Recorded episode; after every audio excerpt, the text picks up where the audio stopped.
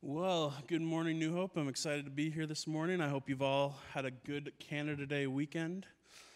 Uh, it is tradition in Canada and the U.S., it's Independence Day tomorrow for them. Uh, so, churches all over the U.S. and Canada this Sunday will be having their youth pastors preach. And so, uh, New Hope didn't want to let you down on that tradition, so I am here. Um, Pastor Scott is not.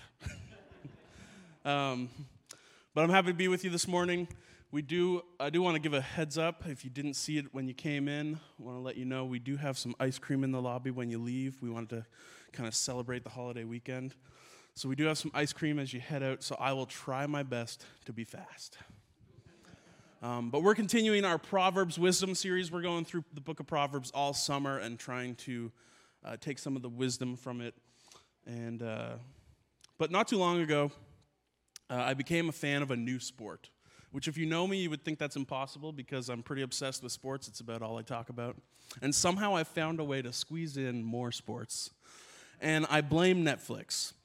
Because if you're like me, a while back, you saw this series on Netflix, and it's called F1 Drive to Survive. And it's a series that covers Formula One. And up until I started watching this series, I thought Formula One was one of the worst sports. It made no sense to me. You drive in a circle for a few hours and somebody wins. And then they go up on a podium, and the guy that comes third place looks like he is the greatest guy in the world because he came third. And it never made sense to me because, you know, if you're not first, you're last. Why would you celebrate at third? Why would you celebrate at second? I get the I get the first place guys celebrating, but then it was like every weekend just a champagne shower. Like it's a race. You you play you race next week. Why are they so excited? And then I started watching this documentary, and like millions of other people around North America, all of a sudden I was hooked. And I was like, oh, I get it. And you start to understand that these cars, there's so much more to them because they all have to be original designs to the company, and you can't just copy each other for certain elements. And so there's competitive advantage. And then the big competitive advantage, money, which seems to be in all cases of life, right? It, so some companies invest way more money than others. And so there's teams that go into the year and they're saying, we'd be happy to just get 10th. And there's other teams that are, well, with the amount of money we've spent, we expect to be top three. We expect to be podium.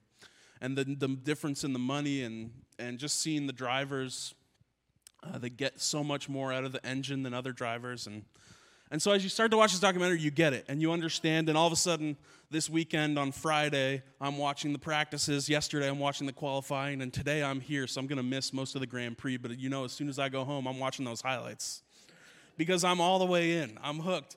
And then I find myself rooting for McLaren. And so I'm not even rooting for first place because I know that's not going to happen. But I'm like, oh, if we got podium, though if we got third place, I would just be jumping around, spraying water bottles all over my apartment going nuts.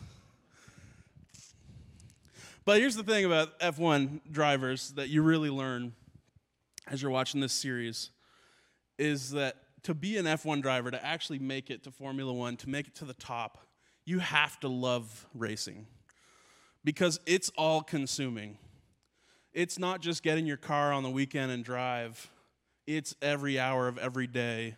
These guys are just consumed with the sport because they're going back and they're having meetings after every single racing session. Okay, how did the how did the mud flaps do? How did the flaps over here? How was the wind? You know, did it go over the car the way we expected? Did the engine perform as well? Was the battery performing up to standard? And they go through every detail of the car with the engineers after every race. And then the engineers, they go back to their headquarters and they tweak things. And then they go into these simulators and they practice and they test and they test. And they spend hours every week just trying to get a little bit of a competitive edge, make the car a little bit faster. And what happens is in the sport, they make these rules every year to kind of keep things competitive, they say. Although the same teams win every year, but you know, they try to make things competitive. They try to switch it up and, and make, make the, the engineers keep innovating and doing different things.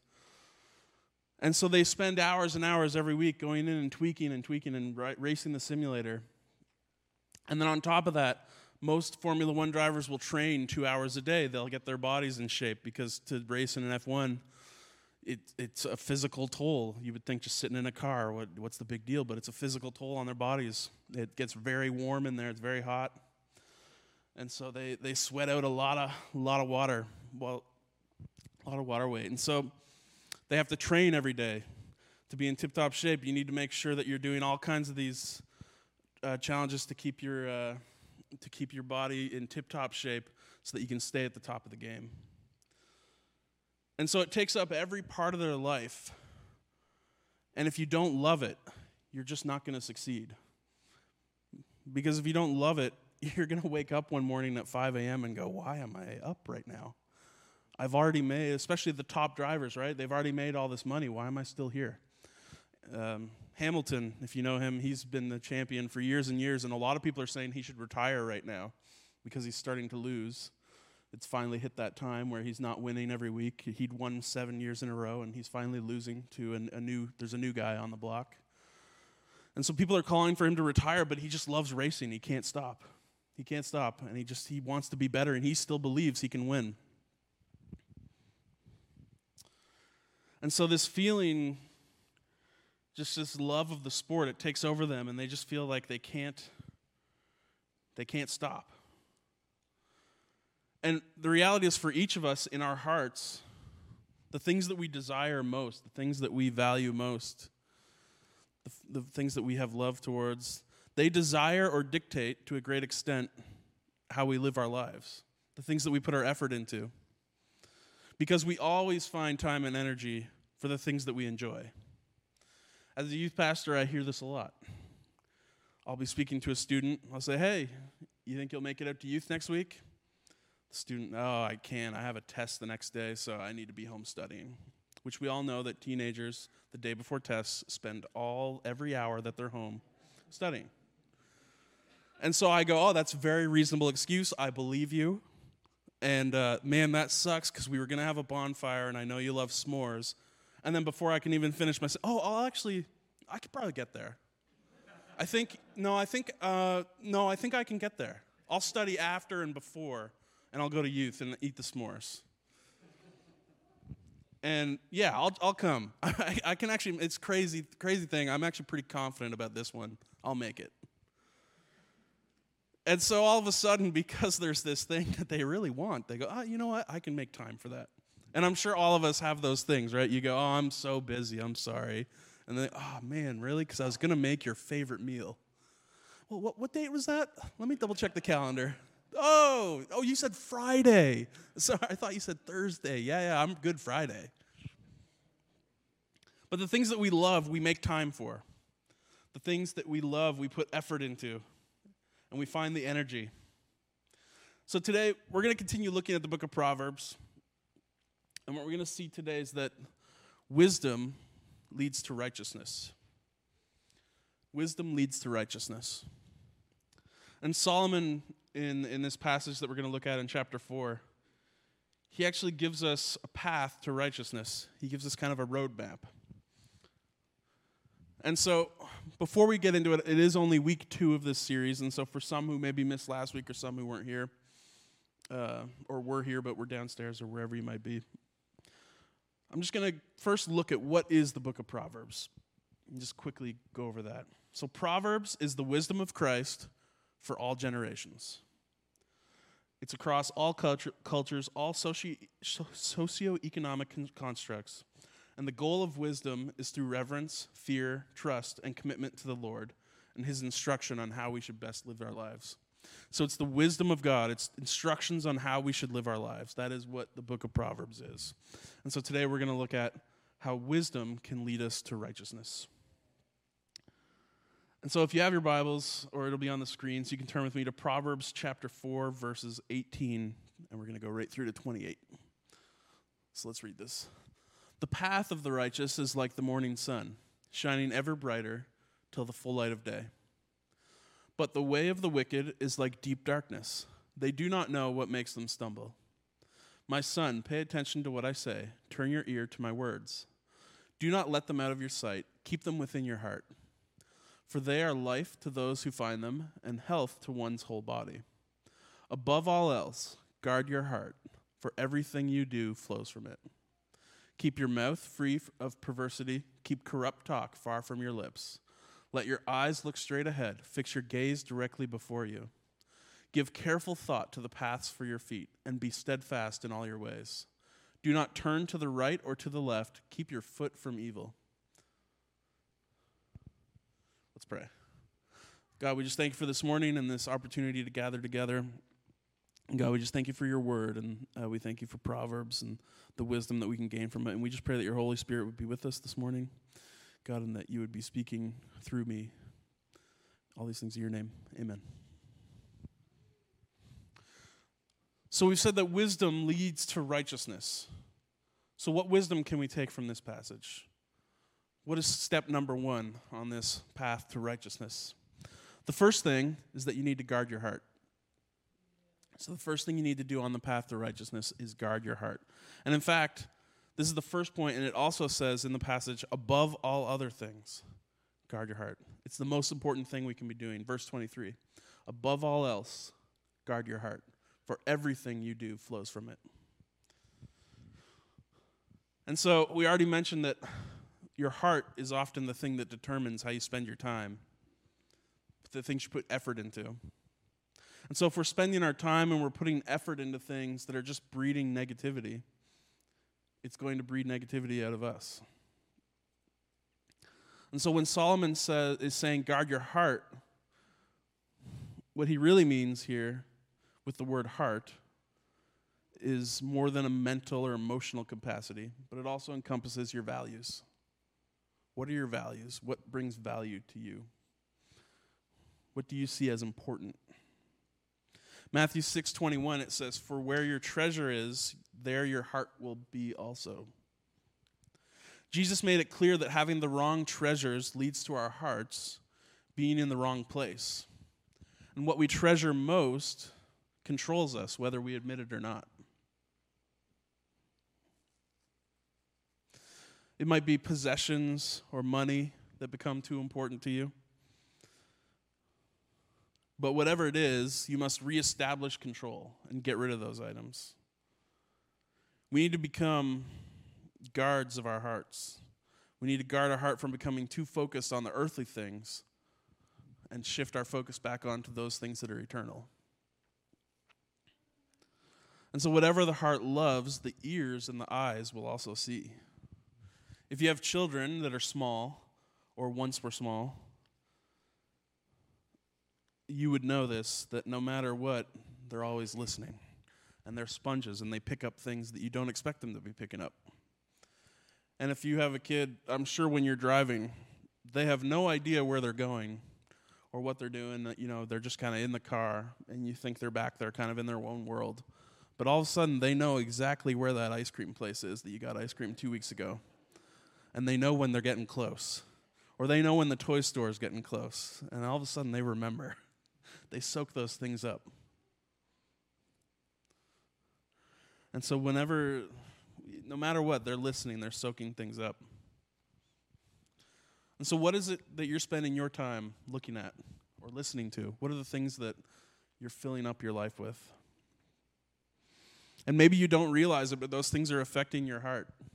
I know for me, there's certain shows that I start watching and I really like them but they're dark and i just start to feel darker and heavier in my own life and i go i can't watch that anymore it's just too it's too heavy and i can't i can't have that. Or there's music that i that i listen to and sometimes you listen to a sad song and all of a sudden you're like why am i crying right now?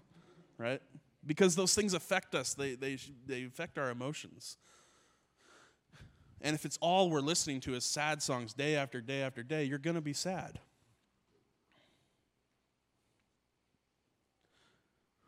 And so the things that we listen to, the things that we see,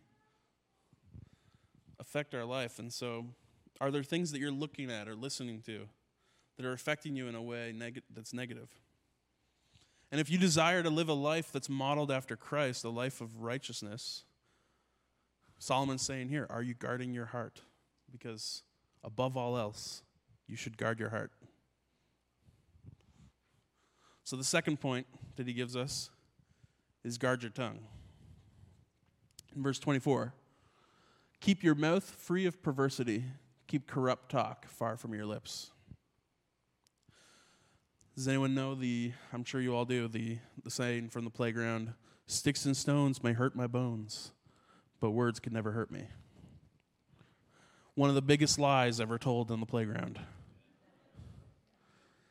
It's one of the biggest lies we tell ourselves when people say things negatively towards us. Is that words can't hurt.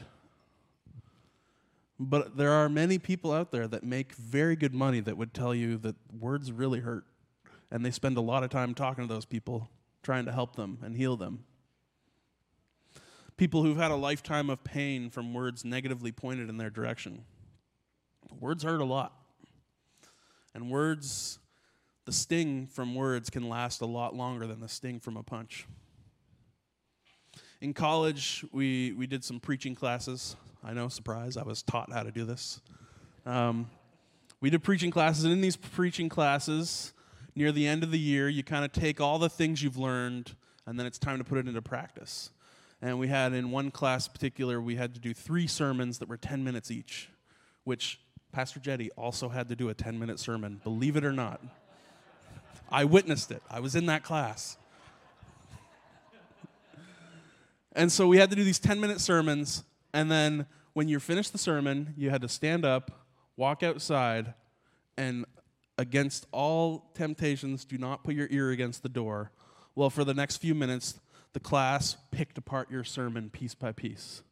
They would say, here was what was negative, here's what was negative. Then they would also give every positive. And what our professor would do is he would erase all of the negative things but one. He would say, I want you to pick one thing that's the most important thing for them to improve upon. And pick that one thing, and then we'll give them that advice. But we're going to have at least 10 good things they did. And so you would go in the hall, they would talk, and I would be in there for some of the sessions too. So I knew how brutal people would be because it's it's school, right? We're trying to learn, we're trying to be better. So they would go through, pick it apart, and then you'd go back in, and immediately you'd look at the board and you'd see all these amazing, oh, he was such a good speaker, very funny, very and my eyes would immediately go to the one. And I would just see that one negative. Because that's all I cared about. Because words have power, they have value. And for whatever reason, our human brains are drawn to the negative, and we just let if we if we're not careful, we allow that to just take up too much space in our life, and it starts to affect our emotions. And so I would walk in and I would see that list, and I would immediately see the negative. And luckily, I didn't care that much, so you know I would get over it. I wasn't losing sleep, but I would see all those positives and immediately just see the negative. And now, obviously, it's education. We're trying to improve each other. Later on, whenever you get the sermon back, that's the real scary part because he shows you every negative. So then you have to look at all your negatives. But in that setting, it was education. We're trying to help each other improve. And so we didn't spend much time dwelling on it. And the reality is, it did help. It helped uh, help me be better. And there's things that I still use from those lessons and feedback. and so for that, you know, it's one thing, but but there is something to be said about that.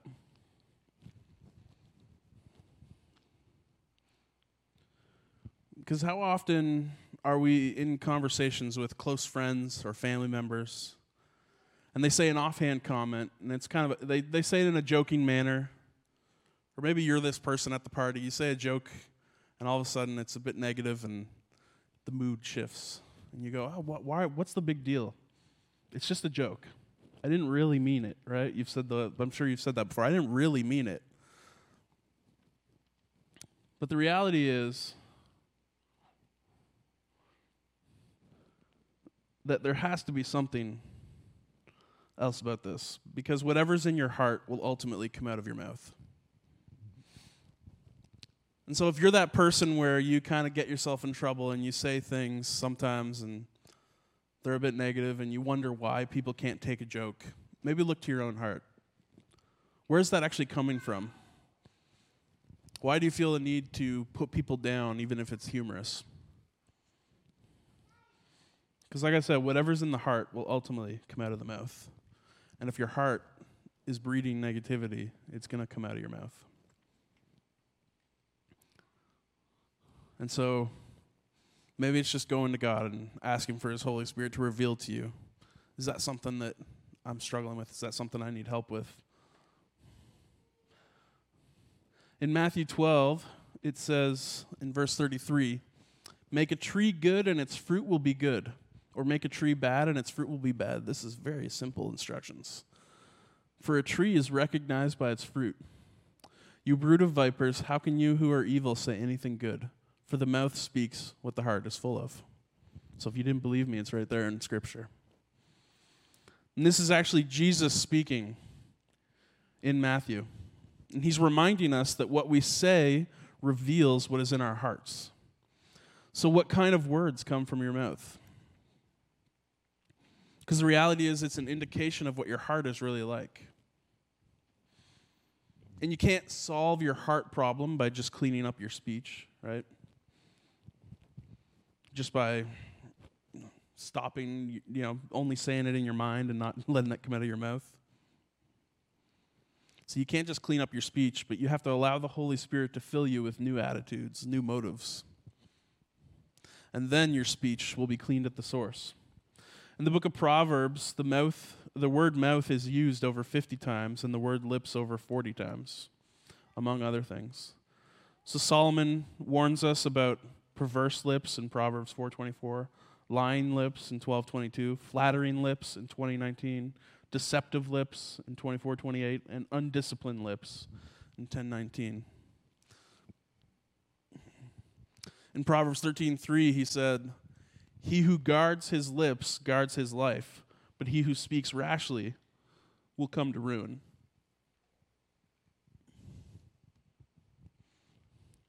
So guard your lips you're guarding your life, but he who speaks rashly will come to ruin.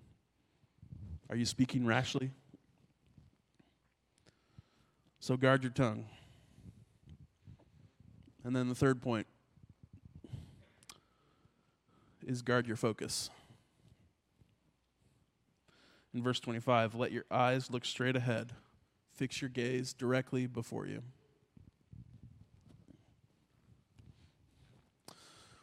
We all know that we live in a world now, we live in a time where our direction is being pulled in a million different ways every day.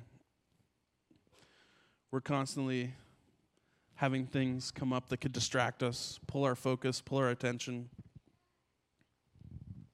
The average attention span of people is getting lower and lower.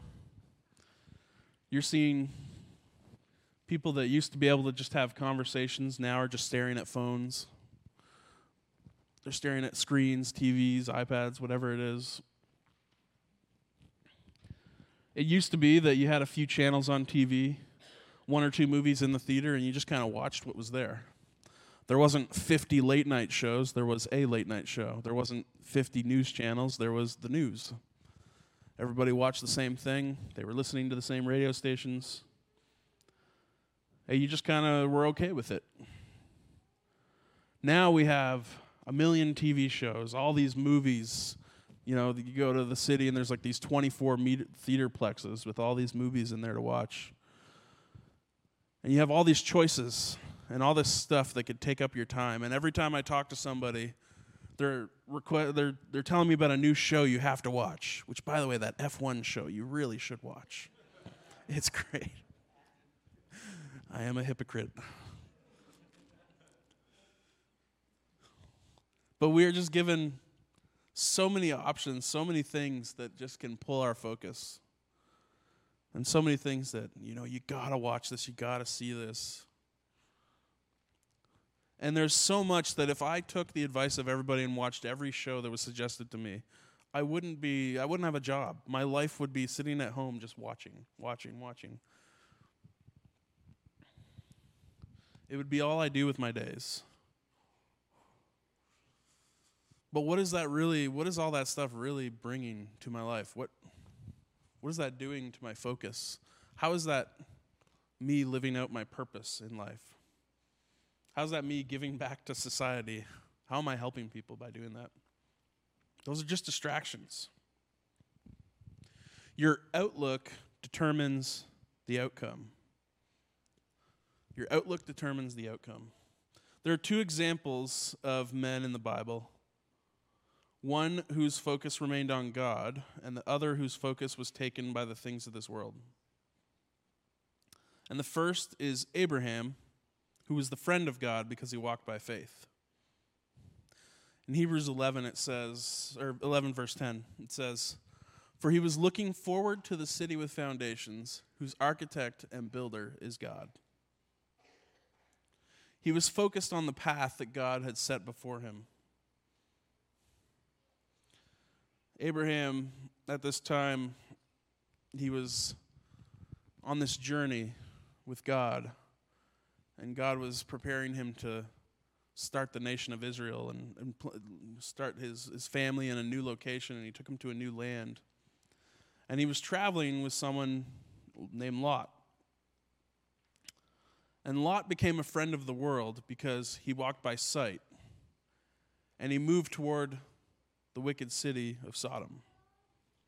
So in Genesis 13:10, it says Lot looked around and saw that the whole plain of the Jordan towards Zoar was well watered, like the garden of the Lord, like the land of Egypt.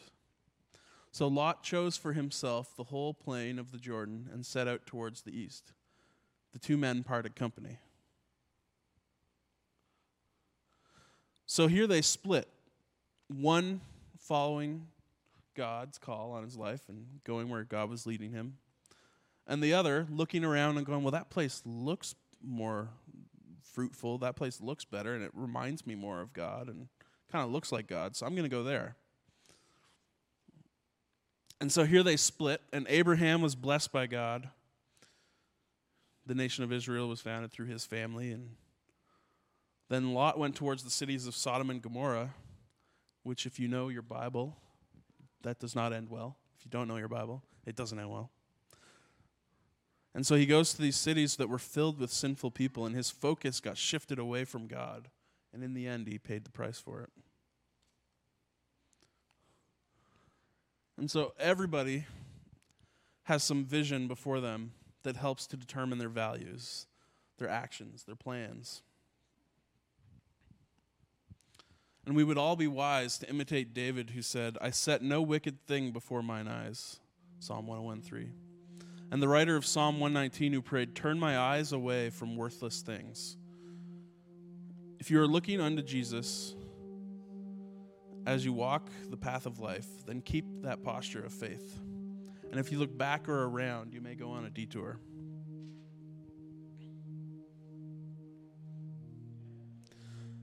And so set no wicked thing before mine eyes.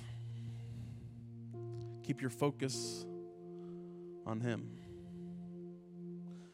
Wisdom leads us to righteousness. So, in order to have this righteousness in our lives, we need to guard our hearts, guard our tongues, and guard our focus. And if we can properly guard those things, then we won't stray from the path that God has laid before us in each of our lives. He's given us a direction, He's given us a path. We each have a purpose. God has a plan and a purpose for each and every one of us. So we need to guard our hearts, our tongues, and our focus so that we don't stray from that path. But above all, guard your heart because everything comes from it, everything flows from it. And so life is too short and it's too precious to be wasted on the temporary and the trivial. And if we're walking in the way of wisdom, God promises to protect our path, to direct our path, and to perfect our path. And all that foolishness can offer us is danger. All that the world, the things of this world, the, the things that catch your eye, the temptations that you see, they just offer danger, detours, disappointments, and ultimately they lead to death. And so, reality is, it shouldn't be too difficult to make the right choice. Choose the way of wisdom, choose the path to righteousness. The way of wisdom is the path that's leading us to a life of righteousness. I'll invite the worship team up, and they're going to lead us in a song here in a moment. And as they get ready, let's just take a moment and let's pray.